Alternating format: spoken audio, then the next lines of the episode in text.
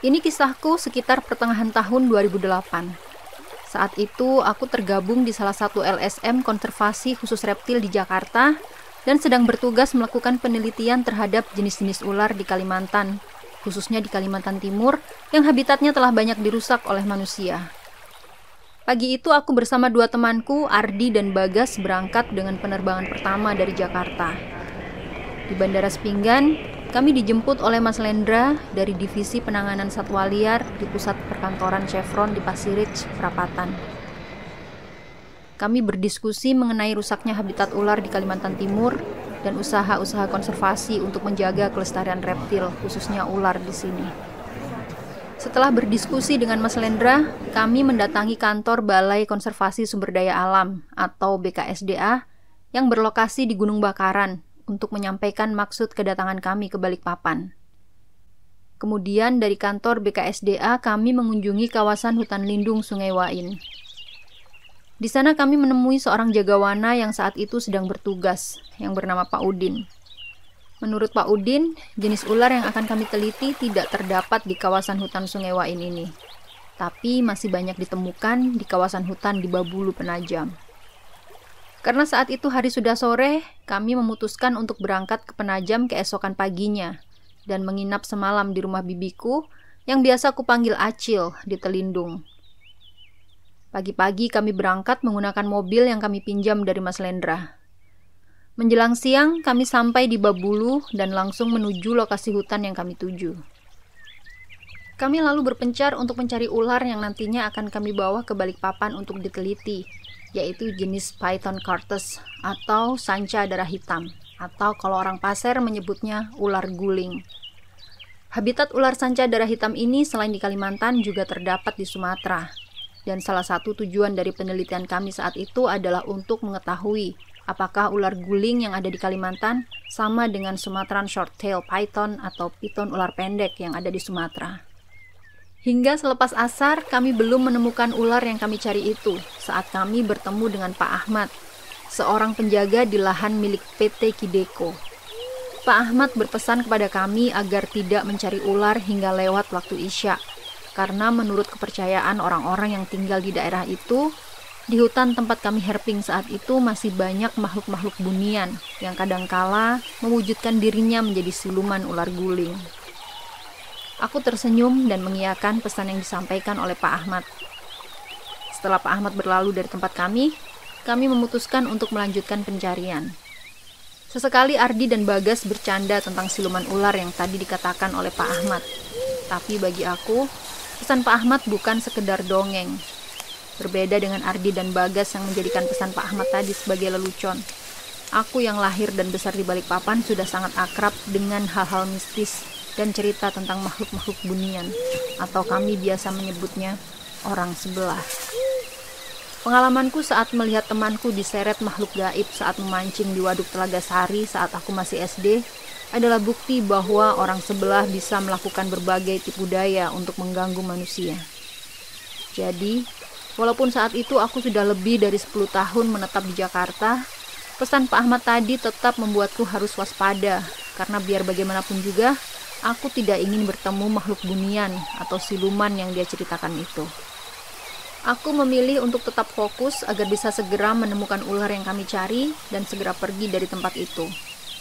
Memang tidak bisa dipungkiri kalau di Indonesia, ular adalah binatang yang paling sering dikait-kaitkan dengan hal-hal mistis maupun ilmu hitam.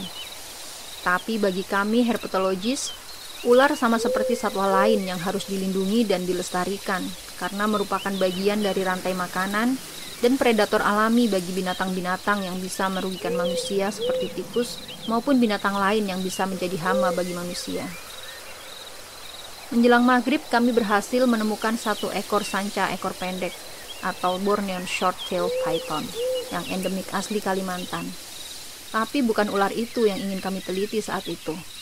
Dan kami berniat untuk melanjutkan pencarian untuk mencari sanca darah hitam. Kami kembali berpencar dan herping hingga tidak terasa waktu sudah menunjukkan jam 8 malam Aku memutuskan untuk kembali ke titik pertemuan di pinggir hutan meski tidak berhasil menemukan ular yang kami cari.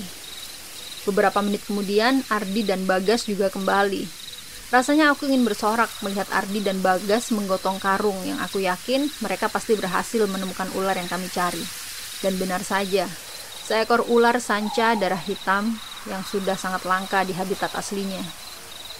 Kami lalu memindahkan ular itu ke box kontainer yang sudah kami siapkan dan bergegas meninggalkan hutan untuk kembali ke balik papan.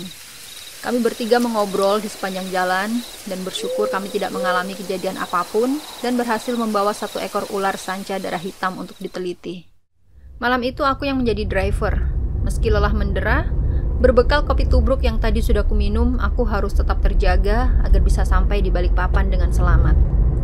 Beberapa kilometer aku memacu kendaraanku, ada satu kejadian ganjil yang kualami.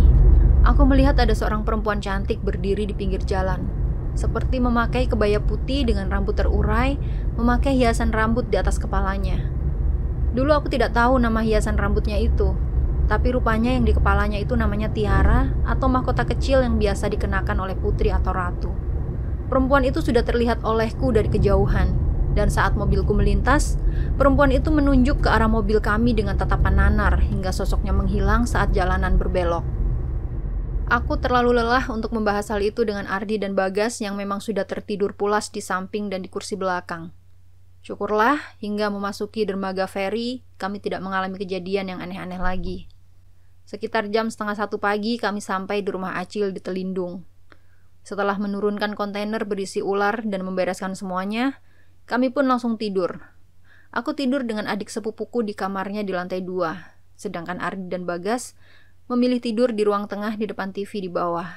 Sampai kira-kira jam setengah tiga pagi, aku dibangunkan oleh adik sepupuku yang setengah berteriak sambil menunjuk ke arah pintu. Saat aku menoleh ke pintu, aku melihat perempuan cantik yang kulihat di penajam tadi. Di belakangnya berdiri dua laki-laki berpakaian seperti pengawal kerajaan-kerajaan di zaman pedatuan dulu.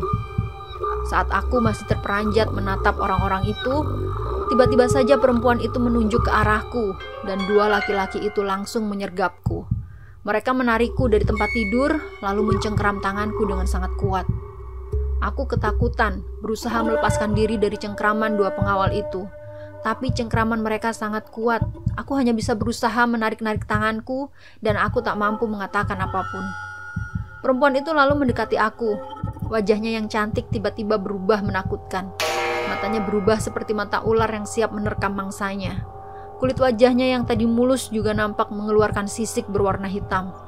Saat sudah di dekatku, dia mengatakan agar aku dan teman-temanku melepaskan suaminya, Datuk Guling Hirang, penguasa kerajaan siluman ular di Penajam.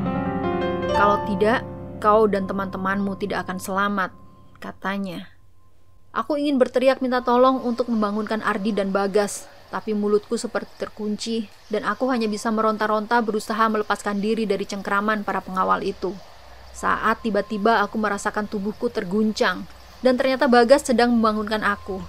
Aku terengah-engah karena mimpi yang sangat aneh dan menakutkan barusan. Bagas pun tak kalah menambah kekalutanku saat itu. Dengan wajah yang terlihat kebingungan dan ketakutan, Bagas mengatakan ada sesuatu yang terjadi pada Ardi. Lalu Bagas menarik tanganku, mengajakku ke ruang tengah. Aku yang masih shock dengan mimpi anehku barusan, berusaha untuk sadar. Aku merasakan sakit di pergelangan tanganku. Dan saat aku melihat pergelangan tanganku, ada bekas seperti terhantuk sesuatu, sedikit memar, merah, kebiruan. Rupanya cengkraman tangan pengawal gaib yang hadir di mimpiku tadi meninggalkan bekas yang nyata. Dengan gontai aku berjalan mengikuti Bagas. Di ruang tengah aku lihat Ardi tengkurap sambil menggeram dan sesekali mengeluarkan suara desisan seperti suara ular. Sesekali tubuhnya terlihat meliuk-liuk dengan lentur seperti ular. Aku yakin Ardi tidak akan bisa menggerakkan tubuhnya seperti itu dalam keadaan sadar. Ardi kesurupan siluman ular. Aku pun tak tahu persis apa yang harus aku lakukan untuk menyadarkan Ardi. Acilku yang juga sudah terbangun terlihat shock melihat Ardi seperti itu. Beliau lalu mengajak kami untuk membaca Al-Quran dan berharap Ardi segera sadar. Acilku lalu membaca ayat-ayat suci Al-Quran dan bersolawat. Ardi menggeram keras dan kemudian mendesis-desis dengan tubuhnya yang sekali meliuk-liuk sambil menatap ke arahku dengan tatapan tajam. Aku pun memberanikan diri untuk bertanya pada sosok yang tengah merasuki Ardi. Siapa kamu? Tanya aku. Dengan suara berat bercampur geraman, Ardi menjawab kalau dia adalah Datuk Guling Hirang. Aku sangat terperanjat mendengar nama yang tadi disebutkan perempuan ular dalam mimpiku. Aku hanya bisa terpaku dan melanjutkan membaca ayat kursi bersama Acil dan sepupuku. Kira-kira menjelang ajan subuh, Ardi yang dari tadi tak henti menggeram dan mendesis tiba-tiba diam dan terlihat tenang. Dan beberapa saat kemudian dia tersadar seperti orang yang terbangun dari mimpi buruk. Di, lu gak apa-apa? Tanyaku. Ardi lalu menceritakan kepada kami kalau dia didatangi oleh perempuan berwajah seperti ular dengan dua pengawal. Ardi lalu dibawa ke sebuah gua yang di dalamnya banyak sekali ular sanca darah hitam dengan berbagai ukuran. Tangan Ardi diikat oleh dua pengawal itu dan perempuan berwajah ular itu mengatakan kalau Ardi akan menjadi santapan ular-ular di dalam gua itu karena Ardi telah menangkap raja mereka. Aku lalu menceritakan kepada Ardi dan Bagas kalau aku juga didatangi oleh perempuan yang sama yang mendatangi Ardi dan meminta kami untuk melepaskan suaminya, Datuk Guling Hirang. Ardi pun tak kalah kaget saat kami menceritakan kalau dia tadi seperti orang kerasukan siluman ular, mendesis dan tubuhnya meliuk-liuk seperti ular. Setelah itu kami segera ke ruang tamu untuk memeriksa ular sanca darah hitam yang kami bawa dari Babulu. Kubuka perlahan tutup box kontainer itu, dan kami pun dibuat tercengang melihat ular sanca darah hitam yang kami bawa itu bentuk kepalanya terlihat lebih bulat, menyerupai kepala manusia dengan rambut hitam di kepala ular itu. Ular aneh itu terlihat tenang dan tak bergerak meski kami sedang memandanginya. Setelah itu, kontainer itu kututup lagi. Pagi itu kami segera kembali ke Babulu dan melepaskan ular sanca itu di tempat Ardi menemukannya kemarin. Meskipun penelitian kami saat itu berantakan dengan peristiwa mistis yang kami alami, di tahun berikutnya kami kembali melakukan herping di hutan itu dan kami pastikan untuk segera meninggalkan hutan sebelum Isya. Di penelitian kami berikutnya, kami berhasil membawa sanca darah hitam ke Balikpapan dan meneliti ular tersebut dengan meminjam beberapa fasilitas milik lab farmasi salah satu rumah sakit di Balikpapan. Sebelum akhirnya ular sanca yang kami bawa dari Babulu itu kami lepaskan di hutan Sungai Wain, yang juga habitat asli ular sanca darah hitam. Itulah satu pengalaman mistis yang pernah aku alami sebagai seorang herpetologis saat melakukan herping di hutan Kalimantan. Setelah peristiwa itu, Ardi dan Bagas yang tadinya menganggap kisah-kisah makhluk bunian hanyalah dongeng atau mitos, sekarang mereka malah selalu mengingatkan kepada junior-junior kami di komunitas reptil untuk selalu menghormati mitos maupun nasihat dari orang-orang yang tinggal di kawasan sekitar hutan tempat mereka akan melakukan herping. Dan satu hal yang aku yakini hingga saat ini, orang sebelah bisa di mana saja menunjukkan eksistensi mereka.